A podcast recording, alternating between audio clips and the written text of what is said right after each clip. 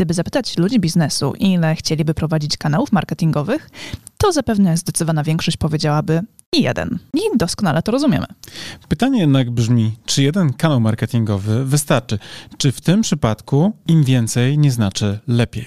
I właśnie na te pytania odpowiemy w dzisiejszym odcinku Wyższego Poziomu Marketingu. Bądź z nami, to Karolina Łodyga. I oczywiście Mariusz Łodyga. Której niestety nie mogę rozdwoić i rozstroić, a bardzo bym chciał. Bądźcie z nami. Do usłyszenia za chwilę. Do usłyszenia. Cześć.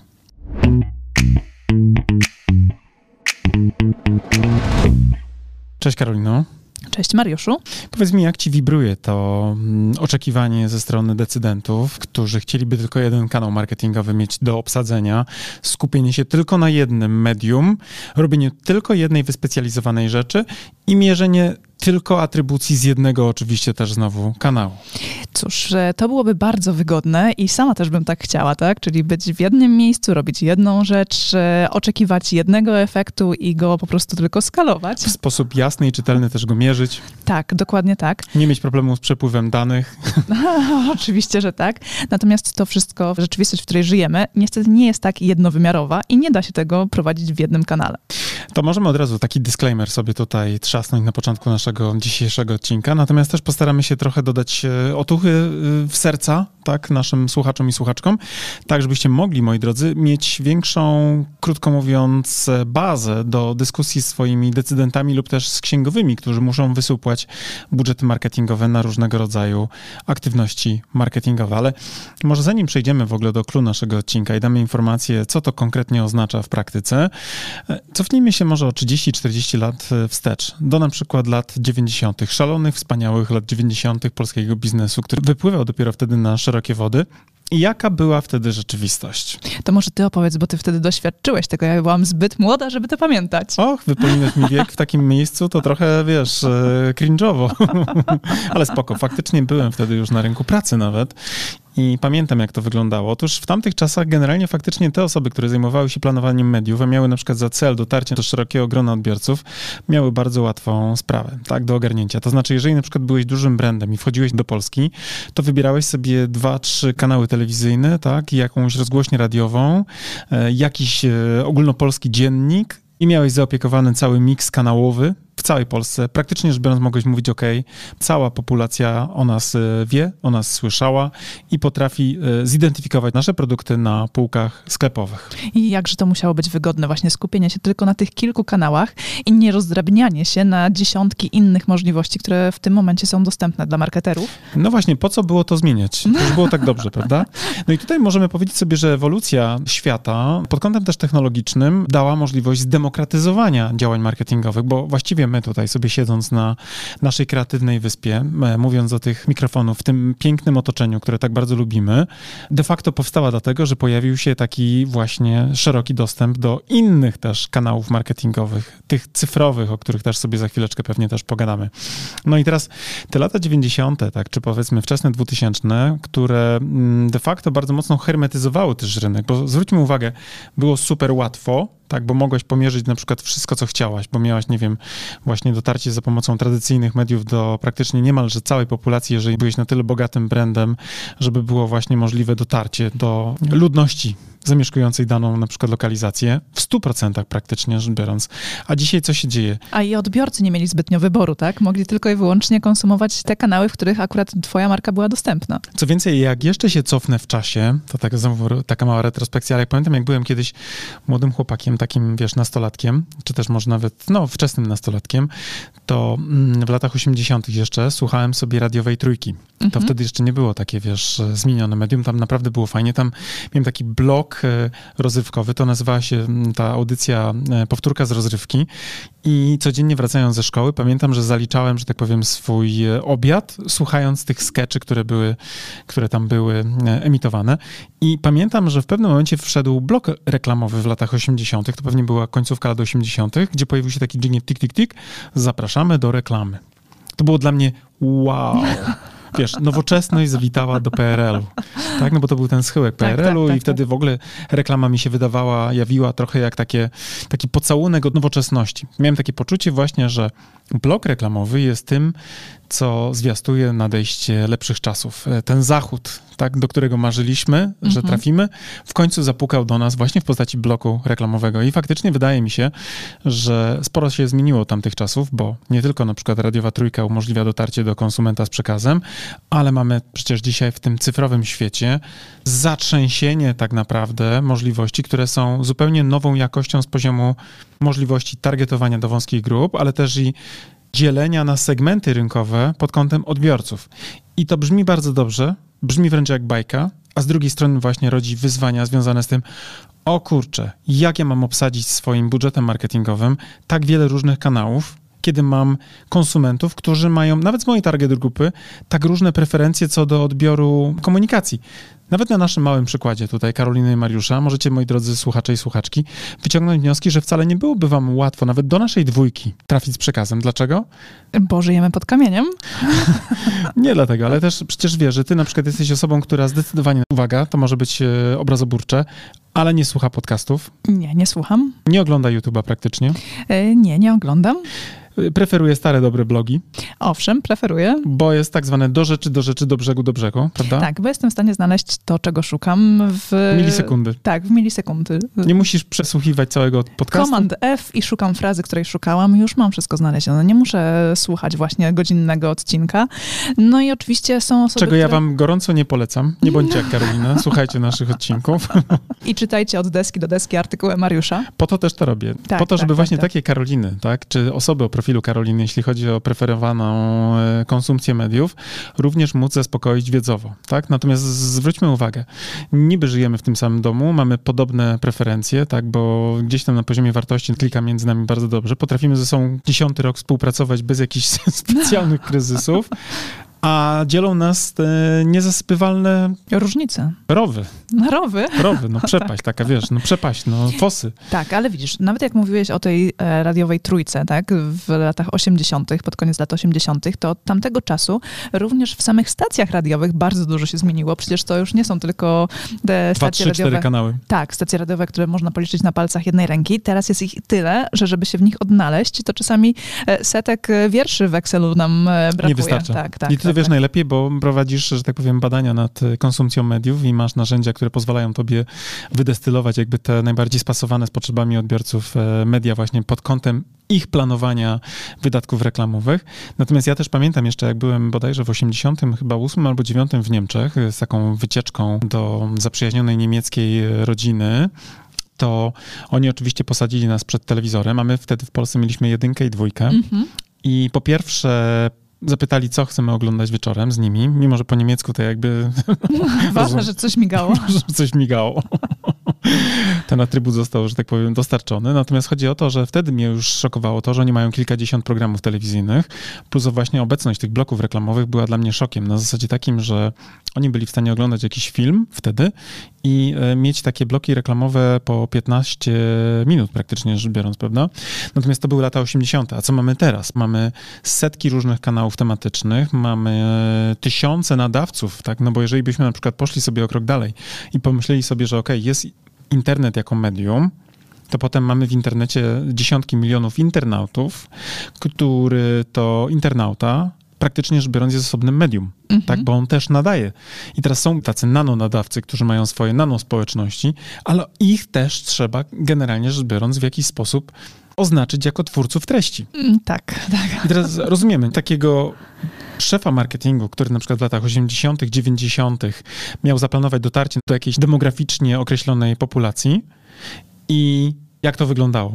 Po prostu szedł do księgowego i mówił, słuchaj, jeżeli chcemy dotrzeć do wszystkich Polaków z informacją o naszym proszku do prania, to potrzebuję budżet wysokości X na emisję naszej reklamy razy Y. Mhm. I prosta sprawa. I tak, jak mamy... to będzie działało? Stary, no będzie działało, bo zobaczymy później na przykład zwiększone wolumeny zakupowe, ponieważ Polacy triggerowani tą kampanią ruszą się ładnie, elegancko w stronę swoich sklepów drogeryjnych i ładnie będą nasz proszek do prania kupowali. I zaufaj mi, wiem co robię, bo już to trzydzieści razy robiłem w tym samym schemacie. I jakże to też było proste, bo tych proszków do prania na półce nie było pięćdziesięciu do wyboru. Czy tam nawet więcej. Tak, no. Tylko kilka.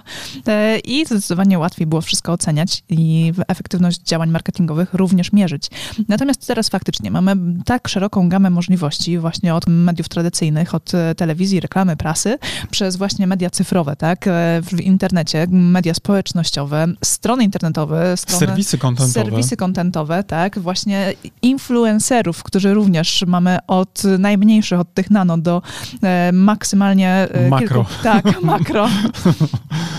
I de facto dobór odpowiednich kanałów jest oczywiście dla marketerów bólem głowy, żeby to wszystko odpowiednio spasować z odbiorcami, by do nich dotrzeć. No ale oczywiście pytaniem naszego odcinka było to, czy jeden kanał nam wystarczy, tak? I czy w ogóle, gdybyśmy się skupili, no bo takie rozdrabnianie się na sto pięćdziesiąt różnych opcji. Czy to w ogóle ma sens? Czy to ma sens, czy to jest dobre, czy to jest złe? Czy może lepiej faktycznie skupić się na czymś jednym, ale porządnie, tak? Czy nie na przykład właśnie wybrać swoje wszystkie siły i moce i wyładować je w jeden kanał? No i to jest pytanie bardzo dobre, na które nie ma jednoznacznej odpowiedzi. Można, że tak powiem, potraktować je ekspercko i odpowiedzieć, to zależy. To zależy, na jakim jesteś etapie rozwoju. Jeżeli jesteś małą marką, wchodzisz jako na przykład, nie wiem, mała firma doradcza na rynek, to oczywiście wiadomo jest to, że od razu masz ten ból głowy o połowę mniejszy, ponieważ możesz wykreślić sobie telewizję, prasę, radio i billboardy. Z... Bo cię po prostu nie stać. Bo cię po prostu nie stać na to. Aczkolwiek znowu, gdybym ja na przykład miał takie budżety, to nasze billboardy chętnie bym widział w centrum dużych miast polskich, tak? Dlaczego? No bo nadal będą działały. Nadal będą budowały, że tak powiem, to, co mają budować, tego typu instrumenty w rękach marketerów. Natomiast po prostu budżet mnie natychmiast ostudzi i powie, no wiesz, być może, być może dla ciebie akurat coś innego. I z poziomu myślenia o zarządzaniu marką bardzo dużo zależy od tego tak naprawdę, jaką marką jesteś, tak? Bo znowu, inaczej będzie podchodziła do tematu marka doradcza mała, tak? Jakaś mała agencja reklamowa, jakaś mała firma zajmująca się produkcją jakiegoś małego, manufakturowego produktu, mhm. A zupełnie inaczej będzie musiała funkcjonować na przykład duża korporacja, która generalnie rzecz biorąc musi dotrzeć do wielu osób. I teraz nie ma oczywiście odpowiedzi dla większości z nich. Słuchaj, rób jedną tylko rzecz i ona ci w zupełności wystarczy. Najczęściej będziemy niestety musieli balansować w miksie kanałów, które będą najbardziej spasowane z potrzebami, że tak powiem, zarówno marketera, który chce dotrzeć, ale też i z preferencjami odbiorcy, który konsumuje te treści. Bo co z tego, że ja bardzo chętnie bym skupił się tylko na jednym kanale, jeśli na przykład nie jestem w stanie tym jednym kanałem załatwić wszystkich potrzeb. Patrz jeszcze raz przykład tej naszej małej tutaj różnicy w sposobie konsumpcji mediów. Tak? Karolina preferuje blogi, tak? Krótkie treści, idziesz szybko do brzegu i Mariusza, który absolutnie lubi wypełnić sobie czas treningu słuchaniem jakichś ciekawych, inspirujących. Żeby tylko treningu. No, sprzątania, no. Wiesz, gotowania, prania, wiesz, przygotowania posiłków, jakkolwiek. Ja generalnie cały czas gdzieś tam konsumuję jakieś treści podcastowo-merytoryczne, ale w formie właśnie często y, gadających do mnie y, mikrofonów. Dokładnie tak.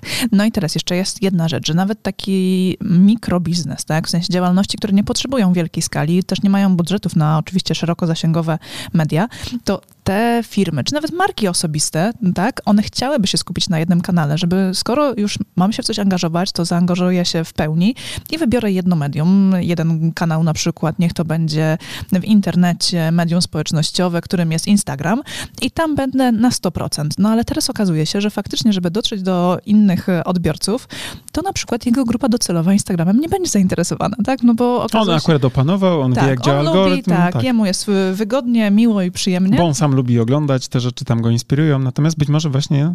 Tak, być może właśnie jego grupa docelowa wręcz przeciwnie woli inne medium, tak? Woli na przykład y, YouTube'a y, tak. Albo woli podcasty, słuchanie podcastów, a niekoniecznie Instagrama, nie wiem, Reelsy, Storiesy czy po prostu posty na Instagramie. Mnie już boli głowa, tak? Bo wczuwam się w rolę, wiesz, tego brand managera czy też dyrektora marketingu, który musi zaplanować ten e, channel e, mix dla e, swojej kampanii komunikacyjnej i już teraz czuję te emocje, które e, on zaczyna mieć też m, w głowie. Dlaczego?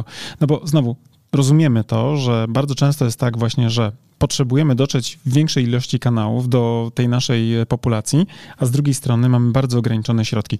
Ja często mówię w momentach takich rozmów z klientami, który kanał powinien być preferowany, to poza oczywiście tą metodyką, którą się posługujemy, czyli prezentowaniem tych najbardziej spasowanych opcji dla odbiorców komunikacji danej marki, to zawsze mówię im wtedy, że no generalnie rzecz biorąc jeszcze nie spotkałem marki, dla której kołdra nie byłaby pod kątem budżetowym za krótka.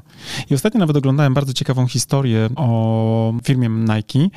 Ta historia butów sygnowanych imieniem i nazwiskiem tego słynnego koszykarza Michaela Jordana. I była świetnie pokazana historia, w ramach której był cały proces taki szycia budżetu na potrzebę wykorzystania, wtedy pewnie tak nie mówili, wiesz, że influencera, tylko po prostu kampanii ze sportowcem znanym. Mhm. No i generalnie perypetie głównego bohatera granego przez Matta Damona w zetknięciu z korporacyjną dyscypliną budżetową i nieco oszczędnym podejściem Phila Knighta, który generalnie musiał wysupłać kilkaset tysięcy dolarów na wskazanego koszykarza, który wtedy był dopiero wschodzącą gwiazdą, która jeszcze pełnego potencjału nie uzewnętrzniła.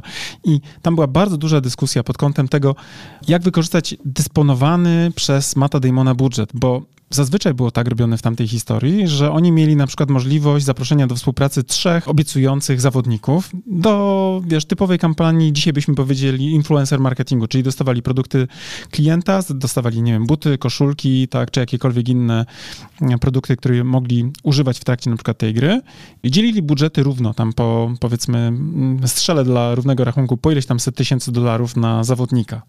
I nie mogli tego inaczej ruszyć, ponieważ budżet był ścisły na tego mhm. typu aktywności określone. No i wielka batalia o to, żeby pozbyć się słabych potencjalnie zawodników i wybrać tego jednego, który był wielokrotnie droższy od tych odtrąconych. Long story short, oczywiście Mattowi Damonowi się udało, przekonał Phila Knighta, przekonał też rodzinę Michaela Jordana, tak, i powstała ta wielka historia biznesowego sukcesu, który można, e, myślę, oglądać na kartach historii, ale też i na półkach sklepowych, jak i też e, z poziomu na przykład, nie wiem, informacji o tym, ile w końcu tych butów się sprzedało. I wielkie korporacje, jaką wtedy była też między innymi firma Nike, która wtedy już miała przychody na poziomie miliarda dolarów rocznie, jak i też małe firmy zawsze mają za mały budżet. Zawsze będzie dyskusja, komu odebrać, jakiemu zawodnikowi, jakiemu kanałowi, jakiemu influencerowi, jakiemu formatowi reklamowemu odciąć, żeby wspomóc tego jednego, naszego wybranego. I teraz, żebyście znali kontekst. W tym filmie, o którym ja tu wam mówię, i pod kątem dobierania tego, czy też wyszarpywania tego budżetu marketingowego, była jeszcze historia pewnego nałogu, którym Matt Damon też poświęcał czas i uwagę. Mianowicie był hazardzistą. Jeździł mm-hmm. do Las Vegas i zdarzało mu się również przegrać trochę pieniędzy, ponieważ źle obsadził. Miał tendencję do ryzykowania dużych sum, czy też wszystkiego. Czyli miał stawiań... średnie artibisy. Nie był specjalnie pewnie przekonujący dla Phila Knighta, kiedy mu mówił, stary, słuchaj, ja wiem, bo postawię teraz na przykład na tego zawodnika. To oczywiście mu kliknęło, trafił, przeszedł do historii, jest legendą jakby świata koszykówki i świata sportu. Zarówno Michael Jordan, jak i też bohater, którego grał Matt Damon. Natomiast czasami jest właśnie tak, że jak postawimy wszystko na jedno, tak, to potem się okazuje, że albo nam trafił się los na loterii i wygrywamy i przechodzimy jako legenda do historii, bo stworzyliśmy jakiś właśnie wspaniały format, który trafił do milionów ludzi, albo też po prostu zwyczajnie pójdziemy nie w tę stronę i przystawimy naszą drabinę do nie tej ściany, na którą chcemy się wspiąć i okaże się, że weszliśmy nie w miejsce, w którym chcieliśmy być i patrząc efektywnie mamy mniej niż byśmy chcieli. I teraz jak możemy czytać i interpretować tą całą historię? No przede wszystkim generalnie rzecz biorąc wybór kanałów marketingowych w jakim stopniu pewnie przypomina trochę loterię. To znaczy nigdy nie wiemy, jaki będzie produkt końcowy danej komunikacji w danym medium, dopóki nie skupimy na tym swojej uwagi. A z drugiej strony rozumiemy trochę Phila Knighta, który obawiał się wybranie tylko jednego zawodnika i zawężenie tej puli, ponieważ wiedział, że właśnie trafienie na takiego samorodka, jakim był akurat Michael Jordan, może być czymś na wzór wygranego losu na loterii, a niekoniecznie jakąś taką normą biznesową, na którą chcielibyśmy swojemu zarządowi opierać całą naszą logikę podejmowania decyzji. Na zasadzie czuję, że... Tak, to akurat gdybyśmy usłyszeli właśnie czuję, że, to od razu to jest dalsza propozycja. To zarząd bardzo chce takie rzeczy słyszeć. Skreślać. Tak, bardzo słyszeć, że właśnie ktoś na czuja wybrał, ponieważ i tak dalej. No Więc... dobrze, no to w takim razie, jeżeli nie na czuja, to w jaki sposób dobierać kanały marketingowe? No bo to też jest pewnie bardzo duże wyzwanie w związku z tym, że no, załóżmy, ja mam swoje preferencje co do konsumpcji mediów, ty masz swoje preferencje, razem prowadzimy biznes i wiemy też, że nasi odbiorcy też mają swoje preferencje. Więc jak spasować preferencje wszystkich stron w działania marketingowe i jak dobrać te kanały? To jest, Karolino, bardzo dobre pytanie I teraz może spróbujmy na nie odpowiedzieć. Spróbujmy, czyli odbijasz piłeczkę do mnie. Dobra, sprytny zabieg, sprytny, doceniam. Dziękuję. Generalnie my w naszej pracy, kiedy określamy konsumpcję mediów i spasowanie jej z grupą docelową, zawsze korzystamy z badań marketingowych. To jest praktycznie podstawa tego, by móc wnioskować, gdzie możemy spotkać odbiorców danej marki. I zazwyczaj, ja może dodam tutaj jeszcze od siebie, nie wychodzi nam, że konsumpcja była tylko w jednym kanale. No oj nie. Bywają kanały dominujące. Bywają, tak, a bywają takie kanały, które w ogóle nie są konsumowane. Tak jest, mimo że ktoś myślał, bo wiemy też, na co klient stawiał, że właśnie ktoś tam na przykład jest. I jednym z badań marketingowych, których używamy do określenia konsumpcji mediów, jest badanie Kantara, T G I, czyli Target Group Index. I dzięki niemu jesteśmy w stanie pozyskać informacje, które właśnie pozwalają nam określić poziom spasowania naszej grupy docelowej z określonym kanałem, z określonym medium. I oczywiście brzmi to skomplikowanie. Dane, które T G I wypluwa, też nie należą do najprostszych, natomiast pokazuje on nam, które media, które kanały komunikacji nasza grupa docelowa najchętniej konsumuje i gdzie jest największe prawdopodobieństwo, że gdy zainwestujemy budżet w obecność w tym medium, to tam spotkamy naszych odbiorców. I oczywiście drugim sposobem na to, żeby zweryfikować, gdzie są potencjalni odbiorcy naszej marki, są badania marketingowe własne, tak? Czyli takie badania, które przeprowadzamy razem z klientem na bazie jego grupy docelowej, na bazie odbiorców, których już w tym momencie ma zgromadzonych wokół swojej marki i ta społeczność sprawia, że kiedy ją zapytamy w badaniach marketingowych, z jakich mediów, z jakich kanałów korzystają, daje nam bardzo duże prawdopodobieństwo tego, by innych odbiorców o zbliżonym profilu móc stargetować w tych samych mediach, z których korzystają aktualnie odbiorcy marki. I połączenie tych dwóch tak naprawdę badań daje nam jeszcze większe prawdopodobieństwo tego, że nasz dobór będzie prawidłowy tych kanałów i dzięki temu my jako marketerzy możemy spać spokojnie. Zatem, gdy odrobicie już te lekcje, tak, te dwa badania marketingowe zostaną przeprowadzone, to możecie już sobie odpowiedzieć na pytanie, gdzie spotkacie swoją grupę docelową i zacząć pracować nad dookreśleniem strategicznego oleja marketingowego. Osobiście wychodzimy z założenia, że marketingowo, i to mówię wielokrotnie już tu pewnie w naszym podcaście, nie ma nic gorszego jak mówienie do niewłaściwych ludzi, niewłaściwych rzeczy w niewłaściwym miejscu. Każdemu, komu się coś takiego przytrafiło w życiu, absolutnie będzie wiedział, o czym w tej chwili mówię. Dokładnie tak. No i oczywiście na koniec też podzielimy się z wami wynikami badań, bo to, że T G I, czy też badanie marketingowe, które przeprowadzicie na swoich odbiorcach, pokaże wam, że musicie być obecni w pięćdziesięciu różnych kanałach, to też jeszcze nie jest tak, że wy musicie być we wszystkich, bo wasze możliwości, to o czym mówiliśmy wcześniej, mogą być różne, tak? Wasza kołderka budżetowa może być za krótka, no i jednak w jakiś sposób musicie wyeliminować te, na które być może was nie stać, albo tam, gdzie nie macie zasobów czy potencjału, żeby tam być. W związku z tym jest pewna zależność między tym, ile mamy kanałów, a tym, jak wygląda wskaźnik naszego R O I. I według profesora Marka Ritsona, który badał efektywność kampanii reklamowych marek, które brały udział w konkursie E F I, przy dwóch kanałach marketingowych, które były wykorzystywane do prowadzenia działań marketingowych, inkrementalne R O I było o dziewiętnaście procent większe w porównaniu do kampanii, które wykorzystywały tylko jeden kanał marketingowy. W przypadku trzech kanałów marketingowych inkrementalne R O I wynosiło aż dwadzieścia trzy procent więcej versus tej marki, która miała tylko jeden kanał. Przy, uwaga, czterech kanałach marketingowych inkrementalne R O I wynosiło aż trzydzieści jeden procent versus marki, które miały jeden kanał.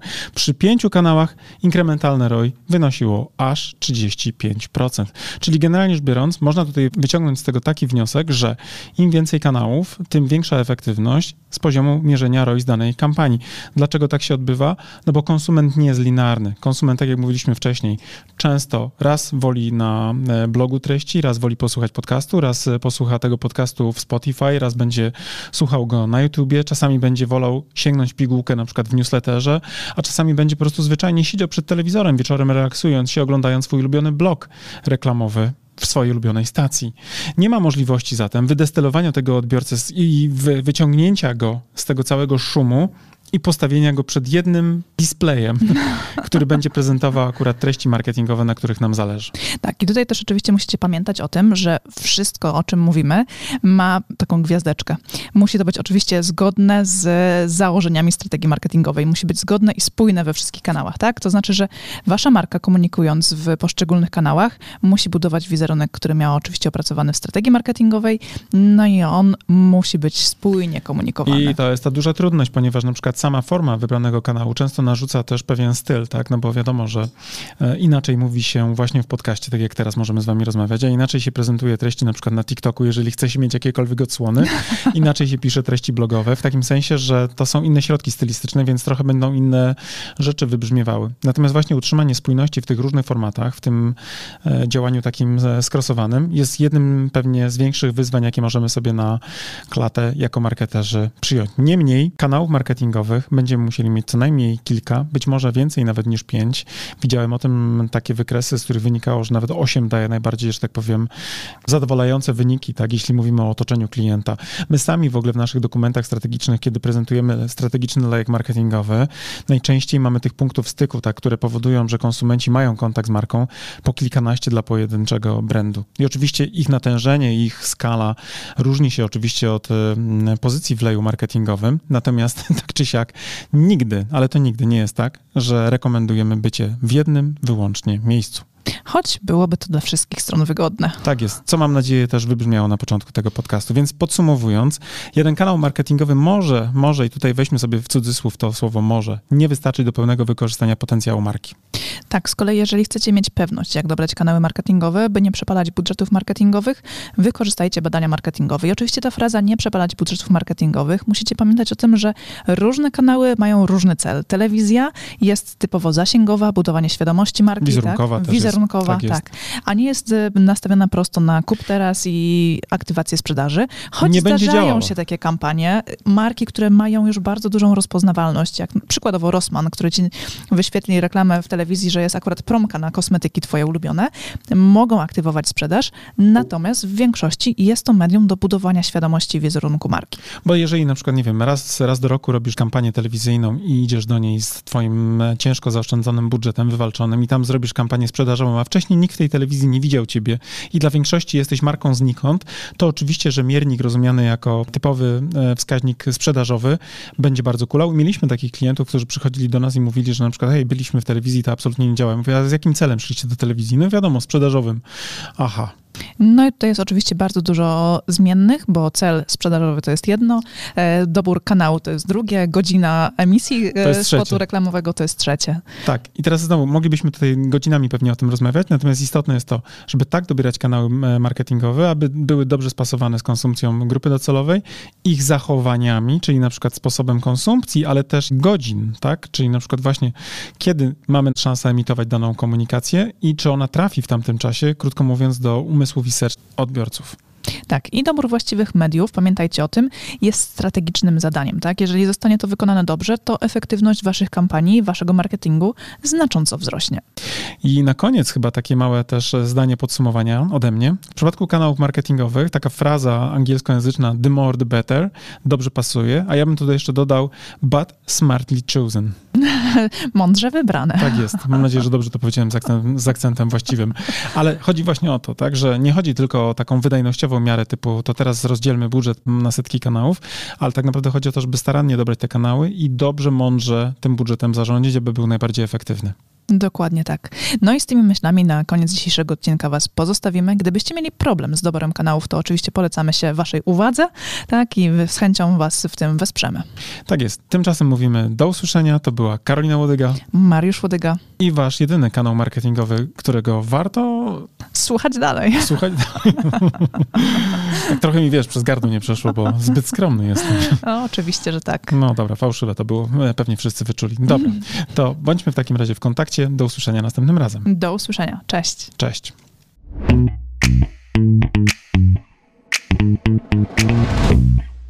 No i to był bardzo ciekawy odcinek. Myślę, że był dla was inspirujący, ale z drugiej strony też myślimy sobie, że być może część z was będzie szukała na przykład odpowiedzi na pytanie, jak Karolina i Mariusz Łodyga może wam pomóc, prawda? I jak możemy was wprowadzić na wyższy poziom marketingu. No właśnie, bo przecież my właściwie de facto nie żyjemy tylko z tego, że nagrywamy podcasty, ale też tak naprawdę obsługujemy naszych klientów, prawda? Nasza firma konsultingowa, działająca już kilkanaście lat na rynku, obsłużyła właściwie, nie potrafię nawet już zliczyć w tym momencie, ile klientów, ale tak naprawdę wypracowała sobie kilka naprawdę mocnych kierunków na współpracę z wami.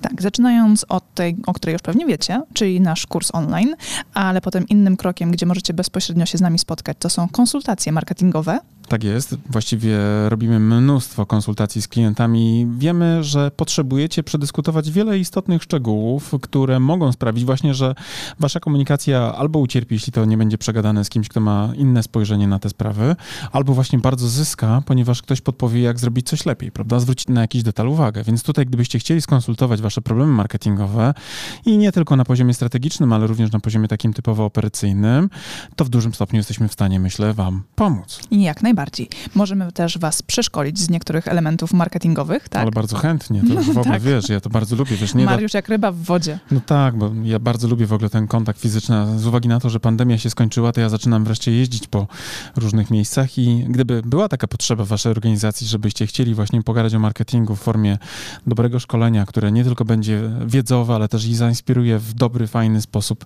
was i waszego, nie wiem, szefa, ale też i wasz zespół marketingowy do bardziej efektywnej pracy marketingowej, no to ja nie wiem, czy jestem w stanie polecić kogoś lepszego. Naprawdę nie wiem. Chciałbym, ale nie wiem, czy, czy znajdę w mojej no, pamięci. No. Nie pamiętasz, tak. Nie pamiętam, no. Tak, ale możemy też dla was zrobić coś, co strategzy lubią najbardziej, czyli opracować po prostu strategię marketingową dla waszej marki. Ale gdyby się okazało, że strategię już macie i potrzebujecie na przykład zweryfikować pewne założenia i na przykład tylko i wyłącznie potrzebujecie strategów do tego, żeby zrobić badanie marketingowe i wyciągnąć nowe insighty z tej grupy docelowej, do której chcecie dotrzeć, to również to robimy i z przyjemnością pomagamy naszym klientom w tym zakresie. I co więcej, uważamy, że raz na jakiś czas dobre badanie jeszcze nikomu nie zaszkodziło, nie? Zdecydowanie nie. A być może wręcz pomogło. Tak, a jeżeli na przykład prowadzicie sklep internetowy i potrzebujecie zweryfikować, czy jest on prosty i intuicyjny dla waszych klientów, czy proces zakupowy jest też zrozumiały i czy nie sprawia, że wasi klienci opuszczają wasz sklep, bo po prostu coś było nie tak, to zawsze możecie też się do nas odezwać, a my przeprowadzimy audyt sklepu internetowego. Tak jest. I nie tylko na poziomie oczywiście takich typowo operacyjnych wskaźników, jak na przykład, nie wiem, kwestie konwersji, prawda, na sklepie, ale również spojrzymy na to oczyma z zewnątrz, aby dać wam feedback, w jaki sposób wasza marka z waszym sklepem internetowym może się różnicować, prawda, w tym całym gąszczu. I tutaj nasze bardzo bogate doświadczenie e-commerce'owe również może być dla was bardzo mocno pomocne. Więc jak Czyli sam... tutaj mamy połączenie procesu zakupowego razem z tym aspektem marki i strategii marki. Tak jest, bo tutaj absolutnie pewnie łatwiej dzisiaj utworzyć sklep internetowy niż przetrwać ze sklepem, więc generalnie rzecz biorąc myślę, że tutaj też byście byli bardzo mocno zaskoczeni, ile rzeczy możemy wam podpowiedzieć. Więc tak long story short, jak to mówią anglosasi, prawda? Jesteśmy do usług i chętnie wam pomożemy wprowadzić wasze marki na wyższy poziom marketingu, prawda? Dokładnie tak. Wystarczy, że się do nas odezwiecie. Tak jest. Piszcie do nas na socialach lub też po prostu zwyczajnie na, na przykład... Na mailach. Na mailach, tak jest. Tradycyjnie, tak jak trzeba, prawda? Hmm, Czyli tak. na przykład m.lodyga małpa premium myślnik consulting kropka p l albo k.lodyga małpa premium myślnik consulting kropka p l, prawda? Tak. Żadnych podkręconych piłek tu nie było. Zwróciłaś uwagę? A jak nie wiecie, jak zapisać m.lodyga, to zawsze może być biuro małpa premium myślnik consulting kropka p l. Ale pięknie to powiedziałaś. Drodzy, to nie przedłużamy już tej naszej reklamy. No i mówimy do zobaczenia, do usłyszenia już niebawem. Cześć! Cześć!